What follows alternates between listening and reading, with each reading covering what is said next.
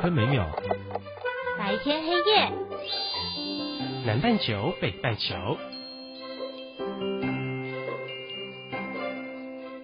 梦想时区 ，In Time Anywhere， 等着你。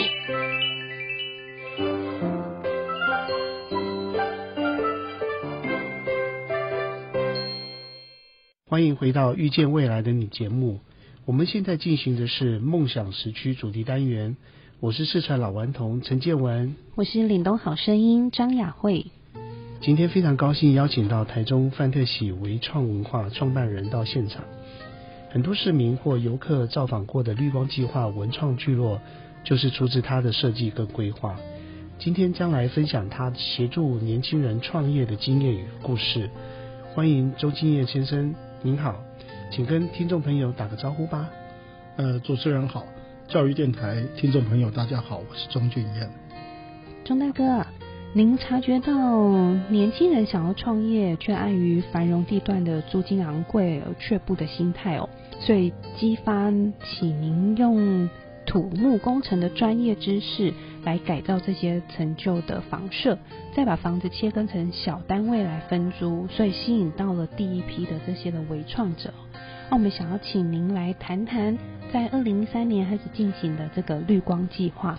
是，呃，当然在绿光计划的前身，我们其实前面还有一些空间的改造哈、哦。嗯。那那个时候当然也给我们蛮多的经验的。当时改造的空间为什么切割成这么小？是因为很多新创的团队他们的规模很小，嗯、一个人、两个人，嗯、呃，所以他们对空间的运用，有时候他们没有那么好的空间感。例如说他可能只能 handle 大概比如说五三平到五平的空间，可是他可能要告诉你说我需要二十平或者三十平，其实他不知道那个空间感的那个那个那个如何去呃驾驭。所以我们当时就设想了几个模组，哦，可能三平大、五平大、七平、十平等等。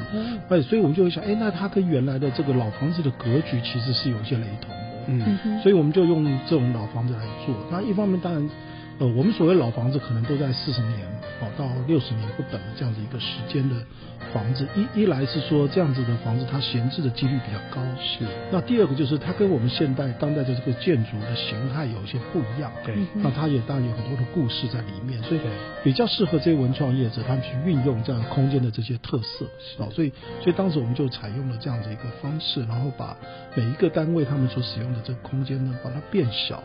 那变小只是把共同使用的部分拿掉了，例如说厕所，哦，那可能过去呃每一个店铺都要一间的，可能我们把它变成公共使用了，像楼梯也把它变公共使用了。嗯，所以当这些公共的这个空间拿出去之后，无形中它的承租面积就下降了，嗯，所以它的整体租金当然也会下降。嗯，哦，所以大概有些这样子的一些从呃比较技术面的这样子的探讨去做。那来到绿光计划这个地方的时候呢，他觉得概念开始有一些转变了。我们的转变的主第一个原因就是，当时我们在呃前面做的时候，并没有特别去谈到所谓场域品牌这件事情，我们是单店单店的去出租，所以比较像街边店啊、哦、这种沿街店铺的概念。可是绿光计划它是一个呃三百多坪的土地，有十三栋的这个当时的眷舍，所以它是一个比较有规模的房舍，所以我们开始有一个整体想法出现。那我们就想到说进驻的品牌。哦，进驻的人他自己要建立自己的品牌，那么绿光计划本身也必须建立一个品牌，就它到底是个青年创业基地呢，还是一个商场，嗯哼，好，还是一个育成机构？那它到底是什么？所以我们也得对它有个定义。嗯，那对这两层定义中间一定有互动关系，那我们就得再定义更上面一层，那范特喜是做什么的？嗯，对，为什么要来做这样子一个空间？所以，嗯，所以就就品牌这件事情上，它有三层定义。所以我们二零一三年的时候，我们才第一次很认真去想范特喜到底是在做什么的。哦，所以所以先建立了自己公司的论述，然后再来再建立绿光计划的论述。嗯，所以我们当时很清楚说，第一个我们要在都市里头去做空间，就是都市风貌的一些调整改变。嗯，那改变之后要被用，那谁来用？我们就希望是微型的新创的业者来用。嗯，所以呃，范特喜在在绿光计划几乎没有连锁店。嗯、哦，也也没有那些所很大的品牌，嗯、哦，在刚开始的时候，所以都是让这些新创团队进驻。那我们利用上面两层的这样子的品牌，希望能够跟他这些新创团队品牌能够整合在一起，嗯、让游客进来有个非常清楚的一种感受，这所有的东西的一致性都是够的。嗯，这是我们当时在做绿光计划的时候后面的一个想法，呈现在这个消费者或者是客户的面前的。那他们看到的是一个空间被改造了，啊，有很多的绿化，我们都会说它是都市的后花园，或者说它都市绿洲等等，有各种的概念，啊，这是表现手法。嗯嗯。那至于他刚刚谈到的内涵，其实呃绝大部分在协助新创团队他们建立品牌以及整个被育成成长的这样子一个地方。嗯、是。那庄大哥，我很好奇一件事，因为你讲的都是新创团队。嗯，那我很好奇，这些新创团队他们大概平均年龄大概是怎么样子呢？哎，对，这个年龄分布其实也很广哦，但但是当然年轻人居多哦，主要是因为这样子的一个空间的氛围以及这切割的方式哦，那当然比较吸引这些啊、呃、刚开始比较没有资源的年轻人。哦、是，嗯、呃，这也很有趣，呃。女孩子创业的其实居多，哦，是女孩子啊。对，在在我们的经验里面，女生创业的比比男生多。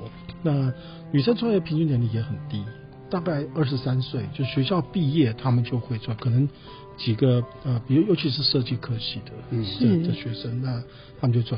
男生可能因为要当兵，或者是或是其他什么考量，他们的就稍微。晚一点，晚一点，对。嗯、那男生他们来创业的，你可能才比如说二十七八岁，哦，或是可能早一点二十六岁吧。总之他年纪就稍微长一点，哦，所以所以这有一有一点不同的差别。但是呃，在这个创业过程中，其实女生她面对的问题也蛮多的，就是我们讲应该讲说我们的这种社会观或是这些文化的这些习惯。啊，比如说他们到了适婚年龄，或他们要面对家里的压力、同侪压力等等等等。那有结婚生小孩之后，这个传统上男主外女主内，他们可能又回到家庭。然后对于创业这件事情，他们其实要成功的那个时间非常短。嗯，对。如果到了结婚有小孩的时候，他们可能大部分会选择回到家庭，或者是配合先生的事业。那、嗯、这个新创就会。有时候就结束了，是，即使他做得很好，嗯、所以说我们看到的现象。那男生当然这段就比较没问题了，他的创业可能会一直持续的。嗯，哦，那这个是比较属于年轻人的这个、嗯、这个部分。那我们也看到一些比较年长者，不能说年长了，可能中年以后的，嗯、哦，甚甚至到更高年龄的。哦，那像呃有一些可能是为了家庭照护。哦，照顾小孩，或者是，或者他可能可能被被迫哦，或者是说他自己呃自愿了哈、哦，就他他离开原来的职场，那这个就会常常看到他们运用的是自己的第二专长，嗯，反倒不一定是他原有的那个那个专长，嗯，所以这个当然也给我们一些一些灵感，就是说呃去启发每个人的第二专长，说不定是一件很好的事情，嗯，啊，甚至。不管他退休后的去展现，或者是说，或者说他在现在就可以用他的第二专长来来做一些事情，那这是一个。那所以我们就希望说，呃，我们整个在创业的设计上面，能够让这个门槛降得非常的低。嗯哼。哦，所以最好就是空间也不要太大，然后租金也够便宜，然后它资源是够的等等。哦，那当然还有一些年纪再大一些，退休后。再来创业的，嗯，哦，其实也有，哦，甚至他做的事情是他这辈子第一次做的，嗯，哎，建文，你刚刚有没有好好听啊？是啊，我就是在思考、啊、退休后的第二专场啊，而且这个应该也没有年龄上面的考量嘛，哦、对对 对, 對，年轻人可以，我们这个退休以后也是可以的。其实啊，每个人这个背景跟人脉都有不同啊，那呃，创业其实可以从自己的兴趣跟擅长的区块。着手，我想刚刚钟大哥他也跟我们做了这样的一个的开示哈，但是要确定的是你要卖什么，那这项商品有没有什么特色，他的课程是哪些人，或者是他的行销方式是什么？那尤其是这个文创啊，个人的才华跟原创性的灵感，更容易能够在一个微型创业中去孕育跟茁壮。那各式各样的这些创意，藉由彼此的竞争或者是观摩、模仿。仿效，那会有一个更好的一个创意由此而产生。我们节目进行到这边，先休息一下，来段音乐及公益广告之后，再回到遇见未来的你节目梦想时区主题单元哦，待会回来。